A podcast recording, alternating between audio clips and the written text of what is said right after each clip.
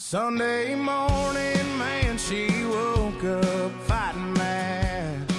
Welcome back to Gravy and the Sleaze. I'm Andre Gonzales. He's Drew Stoltz. We are now joined by PGA Tour winner and currently eighth on the FedEx Cup points list, and somebody that I grew up around quite a bit. And he was always, I was felt like I was always better than him, but that has mm-hmm, mm-hmm. quickly changed. Andrew Putnam is in the house. Andrew, how are you doing? Doing well. How you guys doing? We're doing good. Fantastic. That's how we like to bring in a lot of our guests. Here's a guy I feel like I used to be way better than, but now I interview him. Life's not fair. Well, he's a better man. He's a better man, that's for sure. Look look up to him. Andrew, Hard you are playing some pretty good golf these days. You've played five tournaments in the fall so far, 20 rounds, 14 of them are in the 60s. What have you been working on to keep your game so consistent and tight? Well, my driving accuracy has been pretty good, which helps uh, for me. That's that's a key for me, and my putting is uh, has been performing nicely.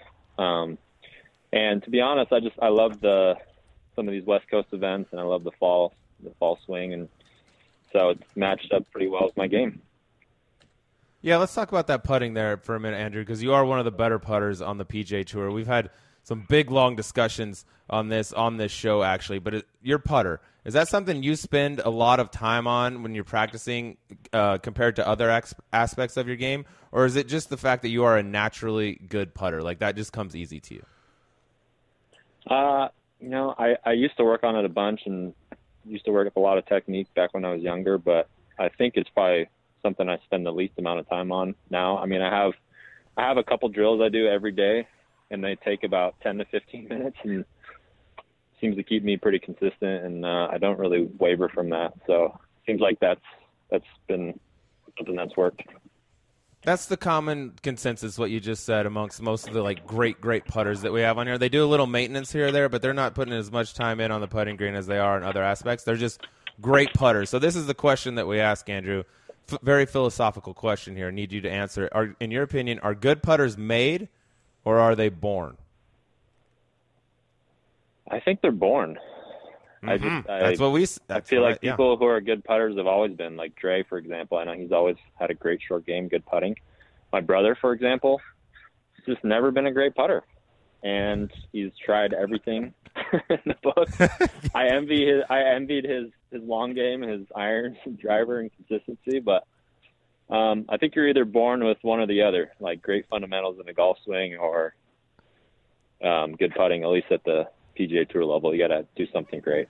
I, I hope that he is standing right next to you when you say that because when people ask me about you guys, growing up with Michael, uh, I always was the same way. I really envied his long game and his iron play. He hits the ball very straight. I never thought he was a bad putter. I just thought that the ball didn't go in as much as maybe it should. Uh, the past few years in the 17-18 season, the 18-19 season, where your highest finishes on FedEx at 33 and 34, you're currently eighth. What are your goals as far as trying to get as far down that list as possible, and what are you doing to change that? Because you've been knocking at the door, and now you're inside that Yeah. early on in the season. Yeah, I mean, obviously cracking that top 30 number is uh, is the goal. Had those two years that was pretty close and just fell short. And as you guys know, I mean, that's it's a pretty big difference finishing even 31st and 30th. You kind of lock up all the majors and you live quite a different schedule. You get to kind of play on that Tour A versus Tour B schedule. So um, that's that's number one on my priorities. You know, that's one thing I haven't done so far uh, is make the Tour Championship. So um, hoping to keep improving like my driving, you know, keep my irons consistent and obviously if I my putter stays hot, I think I got a good chance. Putter, I feel like is going to stay relatively warm throughout most of the year, based on what I've seen in my Yeah. days with you. But after the season ended last year, Andrew, all right, your goal this year, I would assume, just like you said, get to East Lake, you get to play Tour A versus Tour B. Do you and your team get together and have a little powwow and be like, okay, these are the two areas where we got to get better. These guys that are playing East Lake do this just slightly better than we do. I mean, my team is very small these days. I I I consult basically just with myself on my golf game. I don't know. Nice. I don't. I don't have. I haven't had a coach in a long time. Um, obviously, my caddy is there to support and help me out. I have friends who good with golf that I'll ask questions about my game who know me pretty well. But um, I try to just compare against myself. I know. I know what I need to do to improve. It's hard to compare against others. I think that can be a problem sometimes, especially with you know I'm not one of the longest hitters, and that's that's a glaring place that I could improve. But also, you know, to make improvements, sometimes you have to change things that could affect other parts of your games, um, make other things worse. So definitely a balancing act. I, th- I just think I need to need to refine some of the areas where last year I think I had a probably like a four month stint where my putter was just terrible. So, um, you know, if I keep driving it straight and the putter stays warm, I think I think I'll be right there. A lot of people in the last few years have started to chase distance because of that. And yeah, it's statistically you're not the longest guy out there, but uh, those stats I just threw out, 14 of the 20 rounds so far this year are in the 60s. Is that something that you're consciously thinking about or in the gym working on, or is it just something that is on your mind and you're just aware of? Yeah, I mean, I, I know I'm one of the shorter hitters. I mean, I play with all these guys who are 30, 40 yards past me. And I mean, I, I play with Rory um, at the BMW, and you know, it was it was kind of ridiculous how how he drove the ball. Um, I've never felt so inferior as a golfer. but, I covered I but, um, covered you during that tournament. And I talked to you Yeah. about it later, and you said, "Man, I'm top 70 in the world, and I'm thinking about totally revamping my game." I was like, "Oh, please don't do that. don't do that." yeah. Well, it was a bad time because I, I was off of my driver. I was slapping it around, and he was just bombing it down the middle. And um, you know, I just I'm never going to be that guy. I don't think. And so um, I've I- I've talked to I actually talked to Max about this. I played with him last week, and I I maybe asked Joe his caddy. I was like, "You guys feel the same way when we play with Rory?" He said, "Yeah, we feel the exact same way." And you know, Max isn't a short hitter at all, so that made me feel a little bit better. It kind of eased my ego a little. Um, that I'm not Ro- the only guy who thinks that. I think Rory is the number one guy in the world that has ruined more great golfers' careers because they've either seen him on the range or gotten paired with him and been like, "Nope, got to do it all different, got to hit it like that," and then change. Every, like every person, every rookie, they're like, "Yeah, I saw Rory or I played a practice round or whatever," and they're like, all of a sudden, I was like, "Dude, I got to get longer. I got to hit it straighter and longer," and it changed everything. Yeah, he does for that sure. to people. And what and what's sick about golf is is Rory was looking at DeChambeau saying, "I need to change and get speed." Yes, Isn't that Isn't what's that- sick yes. about golf? I mean, there's, we're- Mhm. there's a sickness that we all have that just can't be cured.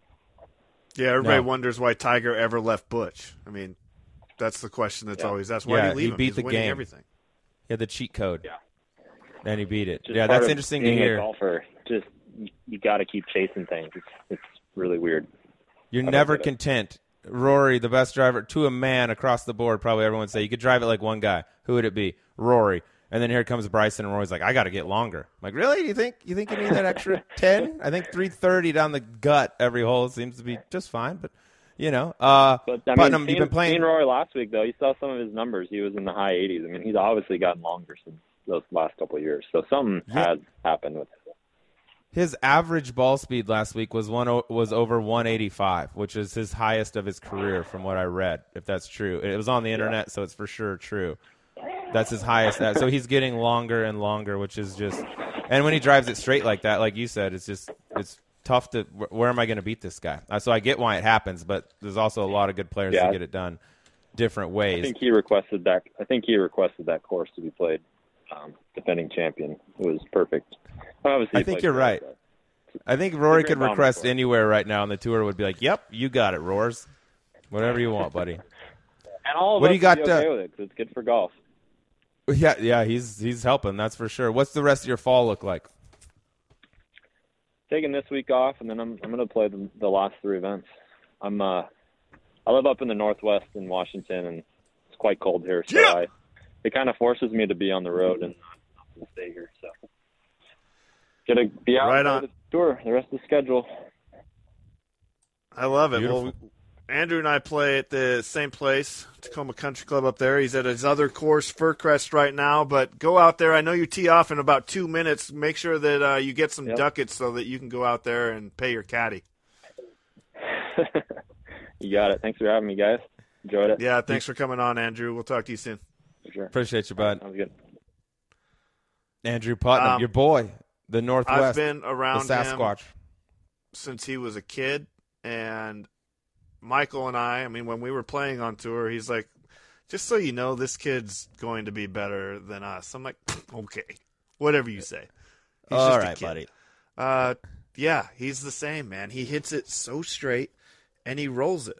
You get him around the Rolls greens, it. and it's it's very impressive. And that was we didn't get to it with him, but that was something I wanted to ask him on air when you said, you know, how what do you work on with your team? I'm like, dude, he doesn't have a teacher.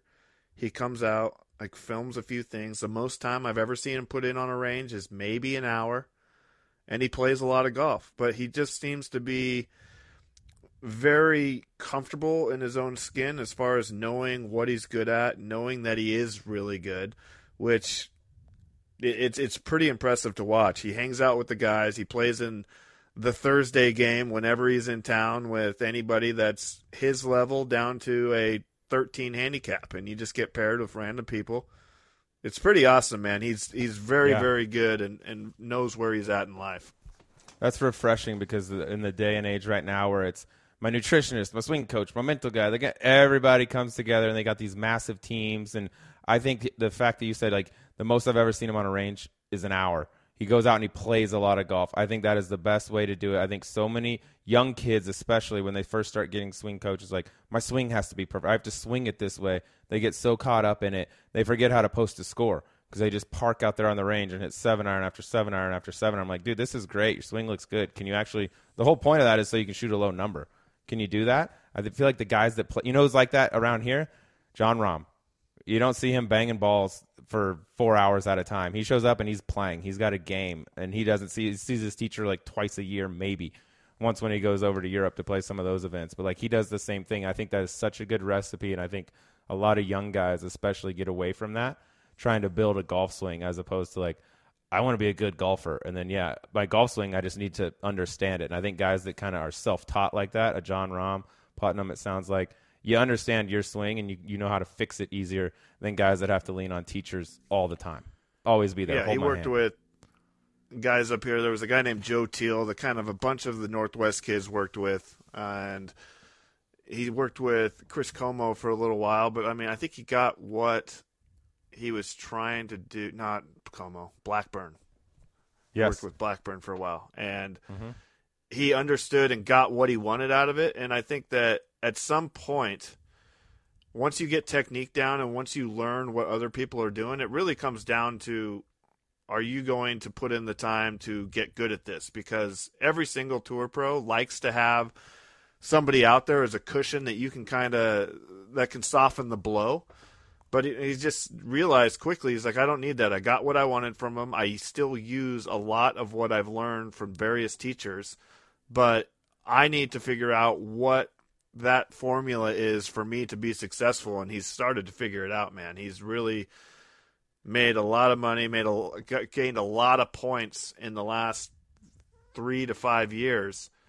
That he's he's setting himself up for life, and it's it's pretty awesome to see, especially for somebody that I've played around from such a young age, and I looked at as a little brother for a long time. Yeah, he's having a hell of a run. It's also fun to talk to these great putters like Andrew. We always ask that question, or I try to. Are they are they made or born? And it feels like every one of the great putters that we talk to, like, yeah, I work on little time, you know, little fundamental, make sure my setup's good, things like that. Spend 15 minutes, but otherwise, like, I'm just a good putter. It's not like you know Yeah. they're not working on that like they do other things. And he's one of those guys. Always love talking to the good putters. You want to be a good putter, Dre? Go to dinner with good putters. So go to dinner with Putnam tonight. You probably start. I like getting Thank you. asked. I like asking people that. How long have you been a good putter? I'm, and if they hesitate at all, I'm like, nope, wrong. No, It's it's, it's for, always I've always been a good putter. never Yeah. been not a great putter.